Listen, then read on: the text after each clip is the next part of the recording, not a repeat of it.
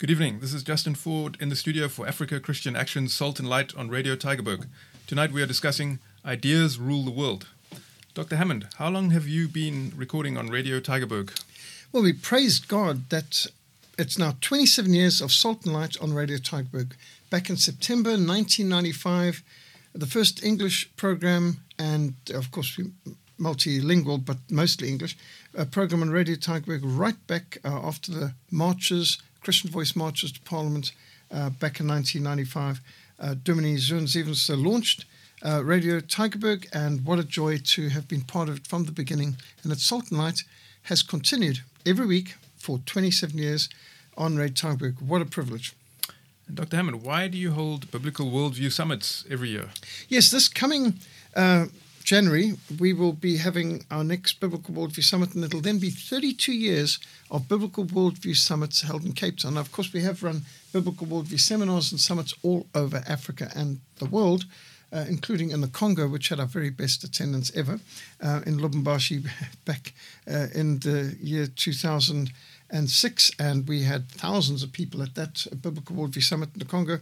But even up in Nigeria and Sudan, all over Africa, we've had the joy of running Biblical Worldview Summits, Zambia, and so on.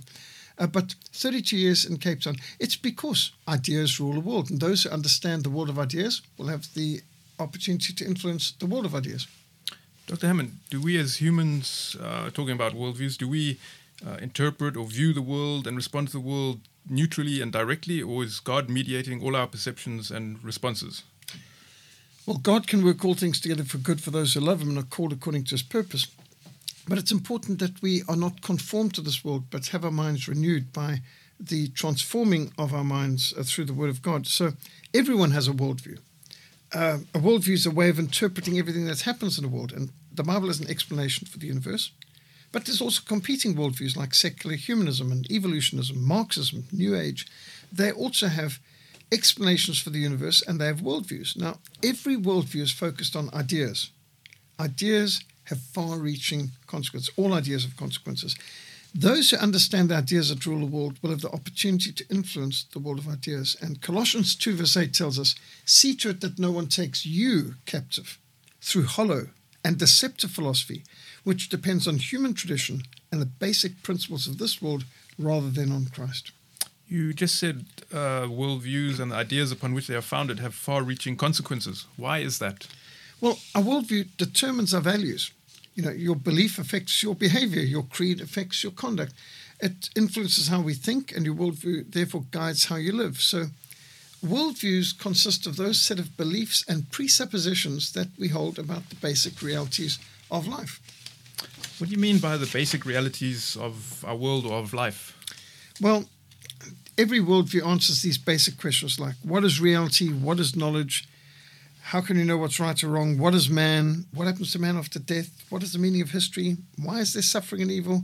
What's the purpose for existence and how should we live? Well, the Bible makes it clear that God is ultimate reality. In the beginning was the Word, and the Word was with God, and the Word was God. And our base for knowledge is God's revelation. And in the past, God spoke through the prophets, but in these last days, He has spoken to us in and by His Son.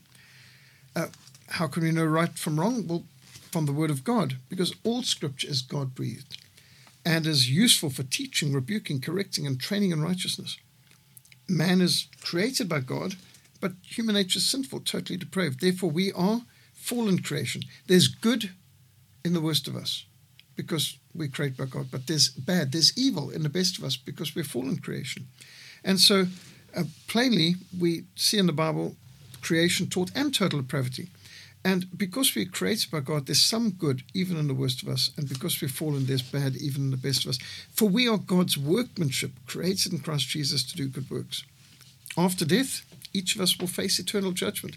We will either enjoy God's gracious rewards in heaven or we will endure just punishment in hell. Man is appointed to die once, but after this to face judgment. That's one appointment none of us will be late for. Uh, it is appointed a man once to die, and after that, the judgment. History is his story because God is sovereign over history, and there are consequences. What a man sows, he reaps, and there's consequences for nations too. Just as we are judged in heaven as individuals, in eternity we judge as individuals, but on earth we judge as nations. And so um, the Bible makes it clear that God gives blessings to nations that obey his laws, and he gives curses and judgments to those who disobey his laws.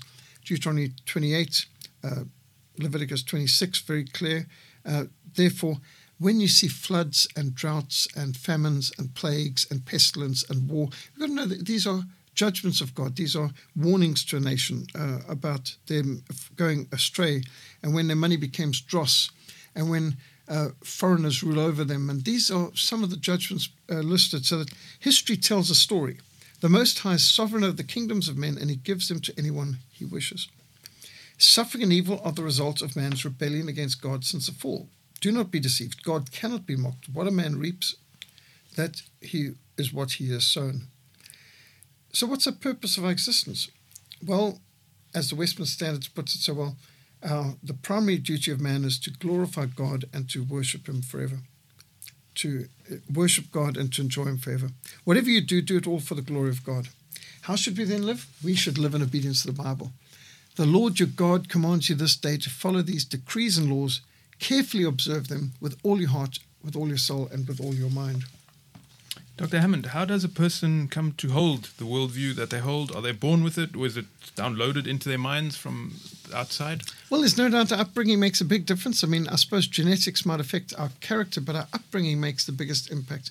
And so, uh, the kind of parents you've got, uh, the kind of friends you have, the kind of teachers and lecturers that input in your life, the kind of media that you input, the TV, movies, advertising, radio, music, newspapers, magazines, books, textbooks, all of these influence you. The manners you were taught, even the words and phrases you were taught, all of these will affect what kind of worldview you have. So, uh, our worldview is very much a result of our culture, our upbringing, our family, uh, the school uh, input that we received, and uh, even national and political events that you live through, all of these things can influence how we come to think like we do. But right now, it's actually frightening to think how much people are programmed um, uh, by uh, TV or the media. And, you know, it's called programming for a reason. And it's frightening when you think how much time the average person spends in front of a screen and how much um, the media can choose what you get to see. And, uh, you know, Google and so on. And and they can deplatform what they don't like. And so, unfortunately, many people are being programmed with a worldview from the media. And considering how secular humanism has taken over most of the mass media and most of the entertainment industry and most of the education institutions or indoctrination gulags, um, you can understand why some people think and act and vote like they do. How do we determine what worldview a person holds, Dr. Hammond? It's actually quite easy to tell the difference uh, between one person's uh, views and another because just um, whether you're talking about an author or a speaker or a lecturer, a journalist, a filmmaker, or anyone else, you know, whether you're talking about a pastor or um, a politician, what is this person using to interpret their facts? And sometimes you can discern Charles Darwin's Origin of Species or um, maybe the Marxist Manifesto or Das Kapital is creeping in the background to interpret facts. What's this person's fundamental beliefs about life? I mean, do they believe that there's meaning and purpose in life, ultimate eternal justice, or do they believe you came from nothing, you're going nowhere and life is meaningless? How consistent is this person's worldview? We have come across people who uh, borrow from other people's worldviews. So uh, you can be on a street and you're asking a person uh, about their beliefs, and you find out they don't believe in God and they reject the Bible and they don't believe in heaven and hell, and they don't believe in judgment. And you say, So, how? what rules do you use to govern your life? And they come out with something like, Well, I believe you've got to do to others you want them to do to you. And you think, Wait a minute, that rings a few bells. Isn't that what Jesus said in the Sermon on the Mount? Um, isn't stealing a no no? Um, so many a time you can find people not consistent with their worldview and actually uh, stealing lumber from your forest in order to build up their worldview. So not everyone's consistent with their worldview, and we can be grateful for that, because if people were thoroughly consistent, it might be a problem. What's the practical implications of a person's worldview? I mean, imagine if you really believed that you came from nothing and you're going nowhere and life is meaningless and there's no heaven, no hell, no right, no wrong, no day of eternal judgment, no eternal judge who's going to put things right the practical implications that is this world might not be worth living in. uh, if everyone actually believed and acted consistent with that kind of view. Uh, so, what will this worldview believe mean for me personally? And you know, you just think of whether you're accepting evolutionism uh, or atheism or agnosticism or whether you're accepting egalitarianism or antinomianism. You know, what's this going to affect for me? And what will it mean for the world in general? Imagine if everyone lived consistent with those worldviews. So, intellectually, what does this person believe is true about himself and his place in history? Well, as a Christian, we believe we are fallen creation, we are depraved sinners, we are hell deserving sinners, saved by the grace of God alone. That should affect our way of thinking. Physically, how does this person treat himself or mistreat himself? Do they treat or mistreat their body by overeating or by not eating enough or do they sleep too much or too little? Do they over-exercise or under-exercise? You know, how does this person treat or mistreat their body? Socially, how do they interact with their friends and enemies, uh, the rich and the poor, the strong and the weak? And you can tell how a person is by how they're going to interact with others. And uh, I remember one of the most important lessons being taught to us at school when I was brought up in Bulawayo in Matabeleland. The impression there was uh, teamwork is so important in sports. In sports, on a sports field, you learn to play according to the rules and to be uh, uh, tenacious in doing your best and to being a team player. Don't hog the ball. Don't always try to score the goal for yourself. Uh, think of the good of the team. Play for the good of the team. Pass. Think of others. Encourage one another. And don't try and be a prima donna. And congratulate the winning team. Uh, be a gracious winner. Be a gracious loser. Uh, play according to the rules. Now, there's a lot of good things you can learn in good sports, and that's why when you get these prima donnas throwing a temper tantrum uh, fit and throwing their tennis racket down and screaming at the umpire, well, I mean, what? That's not just bad manners. That's going against the whole purpose of good sport. But how does a person treat the weak and those people who they disagree with? How do people treat animals, actually? Um, the Bible is clear a good man is kind to his animals, but the wicked are cruel to theirs. Economically, what is this person's motivation in work? Do they only live for Fridays? do they hate their work? Are they only working in order to get their money? Or do they just live for the weekends? Or are they trying to earn more than what they need in order to be generous to others and to contribute to God's kingdom and missions and advance of the kingdom of God? Uh, how do they spend their money and how people spend their, um, especially their disposable income, says a lot about a person. Uh, I know people that I knew when I was in the army in the fire brigade who it seemed that the only important things in life were cigarettes and alcohol, and getting drunk and uh, getting high was the highest priorities of their lives. And you can only feel sorry for a person like that. Uh, some people live for gambling and so on. Um, ethically, what moral guidelines and obligations direct this person's thinking about justice and righteousness and what is important? So, yes, asking a few questions about this person's worldview. And, you know, you can do this with a character on a movie or a politician that wants your votes or a journalist or uh, somebody in a media that's trying to get your attention. Ask these questions and um, what are they using to interpret the facts? What their fundamental beliefs about life? How consistent is a worldview? What will this mean for the whole world if um, the practical implications, if this person's worldview was followed by everyone? Uh, Dr. Hammond, to make the concept of a worldview crystal clear, can you give us an example of a common life experience and how it would be interpreted differently by different worldviews? Yes, so for example, it used to be that um, because we believed in the depravity of man and we believe in uh, that only God is good, in fact, Jesus said, um, only God is good, um, and to understand the depravity of man. For this reason, we had certain rights that we had to respect with everyone freedom of thought, freedom of conscience, freedom of movement, freedom of travel, all the way through freedom of the press. Why? Because we know that we can be wrong, and we need checks and balances, and we need the uh, iron sharpening iron, the free marketplace of ideas, and so uh, we should be tolerant with those we disagree with. Now, just think how that worldview, where you respected and were polite with people that you had very serious disagreements with, um, that you might disagree with everything, but you agreed that they had the right to say it just like you might have the right to uh, point out where you thought they were inconsistent or wrong. But today, you can see some people who reject the depravity of man and who don't believe um, uh, in man's sinfulness but believe in the goodness of man. They often tend to be the kind of secular humans who don't want others to have a competing worldview with themselves. So you're not allowed to say that. Um, that's hate speech. There's no place for that opinion there. And they believe in deplatforming you and having you become an unperson, disappear on a memory hole, to use George Orwell's 1984 book, where that's a thought crime. You know, the thought police should get you for how dare you even think like that. And this speaker can't be allowed on our college campus. And uh, you can't be allowed to say that. And this person should be cancelled because of this. And we've got to pull down this person's statue. We can't have a monument to. And the, isn't it interesting how people who say they believe in the goodness of man end up uh, doing the most hideous things, destroying societies, destroying monuments, uh, causing massive havoc in society because they're convinced they're right. There's no possibility they can be wrong.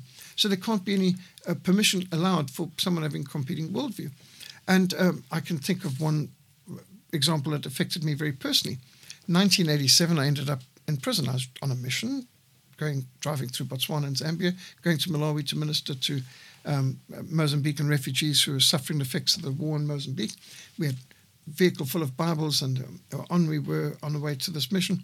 We got arrested in Zambia for refusing to pay a bribe, and uh, we got a crash course on socialist humanism because Kenneth Kaunda, the di- dictator or president for life of the one party state in Zambia at that time, he published on billboards all over the place socialist humanism. That was the philosophy of the country. And one of the books that was available for me to read um, in the uh, prison, there was not many books, but it was called A Humanist in Africa. And so there's Kenneth Kaunda's book, A Humanist in Africa, uh, where he said, I could not accept the Calvinism of my parents who believe in the depravity of man. I believe in the goodness of man. And so Kenneth Kaunda, um, who was plainly a socialist, had made socialist humanism the ideology of Zambia. And uh, it was intriguing as the other prisoners in our cell, now I was not charged, um, we were thrown into the presidential detainee cell and we met some of the finest, well educated people in all of Zambia, which included an engineer who had trained in Sandhurst, who's in the military in Zambia, who was locked up because he said sanctions will hurt Zambia more than South Africa. Um, can't say that. Into prison with him. And there were a few businessmen whose businesses had been taken over and they'd been thrown to prison. There's some poor Hindu um, man who used to own a mine. He was thrown in there. He'd been there for years. And uh, no charge. Uh, detained at the president's pleasure. There's the detainee cell, cell 11, Lusaka Central Prison.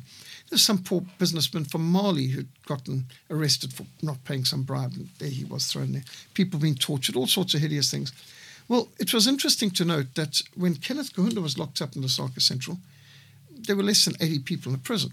The British built the prison for 80 prisoners, and there was electricity and plumbing. And uh, Kenneth Kaunda's cell, which he had to himself, uh, had uh, bed and blankets and mattresses, uh, pillows and sheets, and he had a desk and table, and he had writing materials. He had bookshelves. He had cooked meals. He had gramophone. He had couch and so on. Um, but you know, the evil British believed in depravity of man, but he believed in goodness of man. So none of those things. We didn't have any furnishings or uh, electricity or plumbing in Lusaka Central when I was locked up there in 1987, because Kenneth Kaunda's socialist humanism had stripped the place of all furnishing. There was nothing in there. We were just living in human squalor and filth.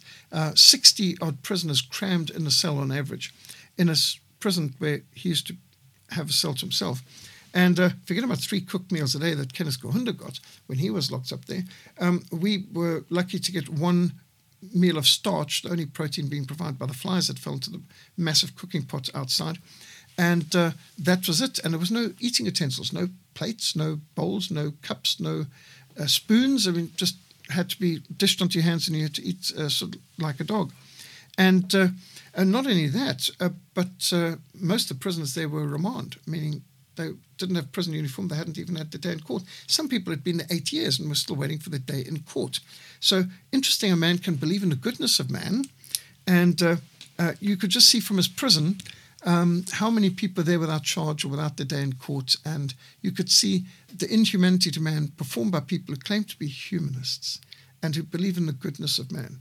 So, yes, I think we can see a lot of examples of how uh, people just look at a simple thing like are people good or are people evil?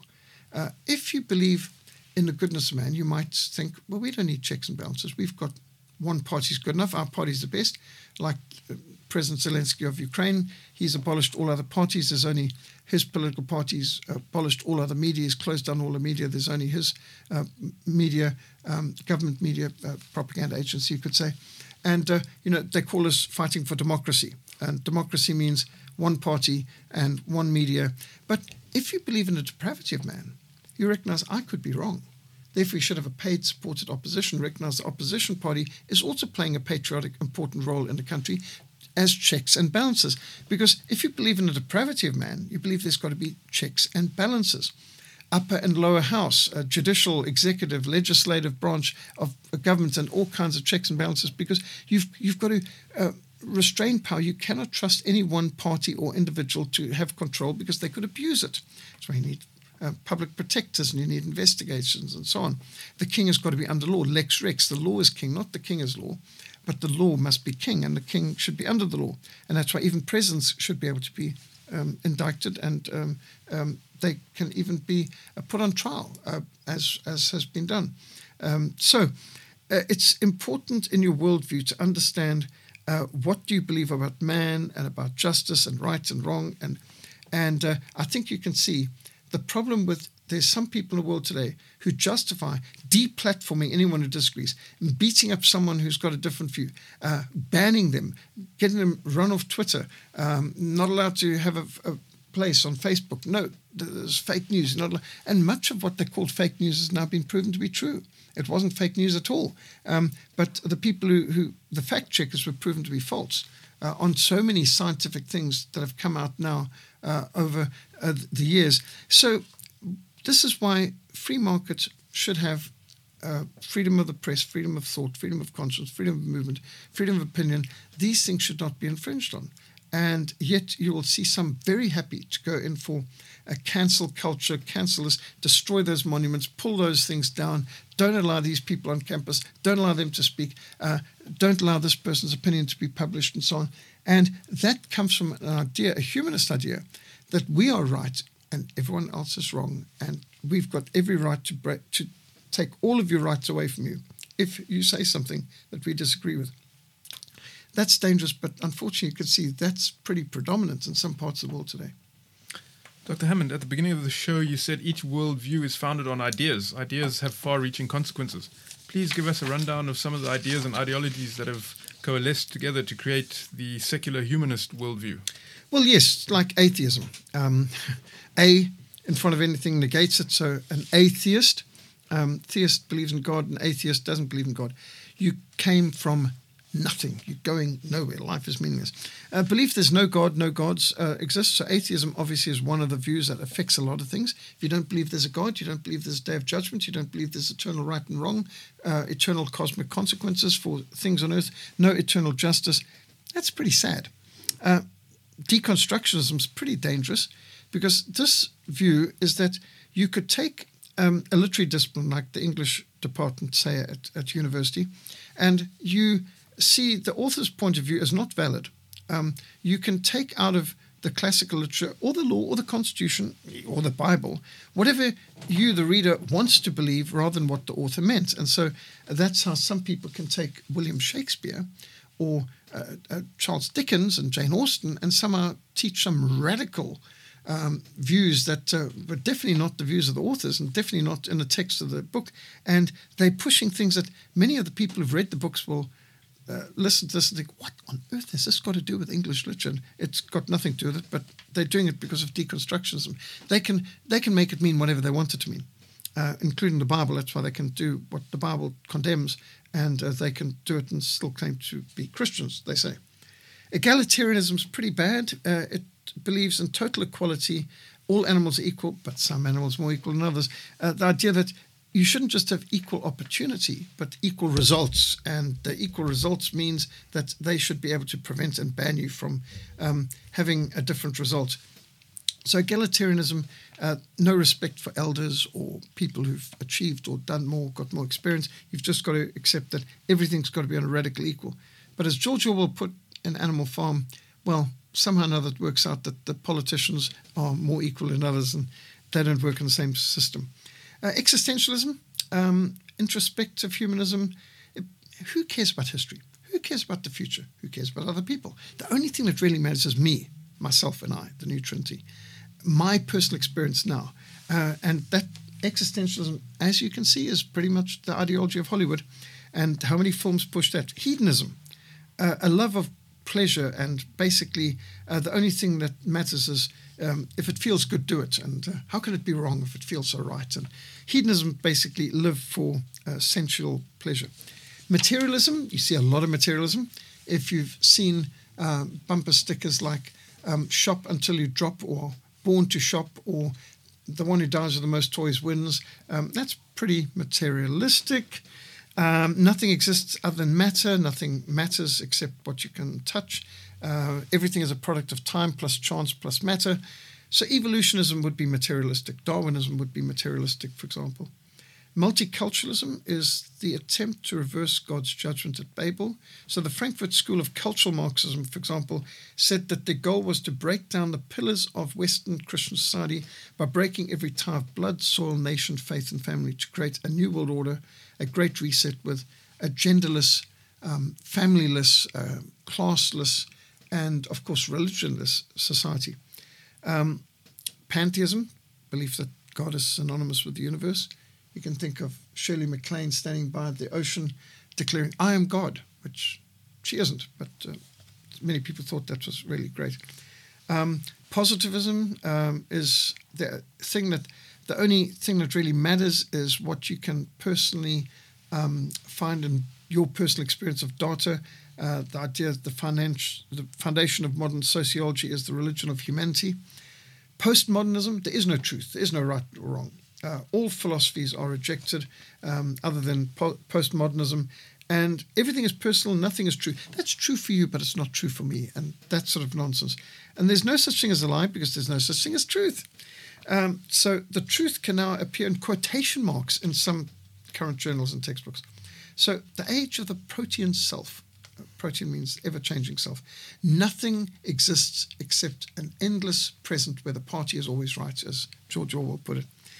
Relativism, uh, situation ethics, values clarification. Is it right to steal? It depends. Is it right to murder? Well, it depends on circumstance.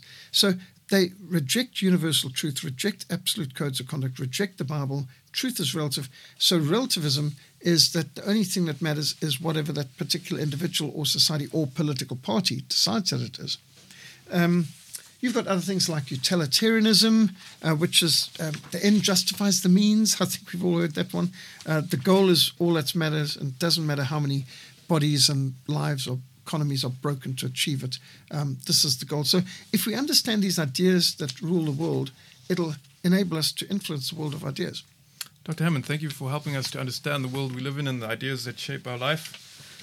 Um, in closing, I would like to share 1 John chapter 5, verses 4 to 5. For whatever is born of God overcomes the world, and this is the victory that has overcome the world, our faith. Who is he who overcomes the world but he who believes that Jesus is the Son of God?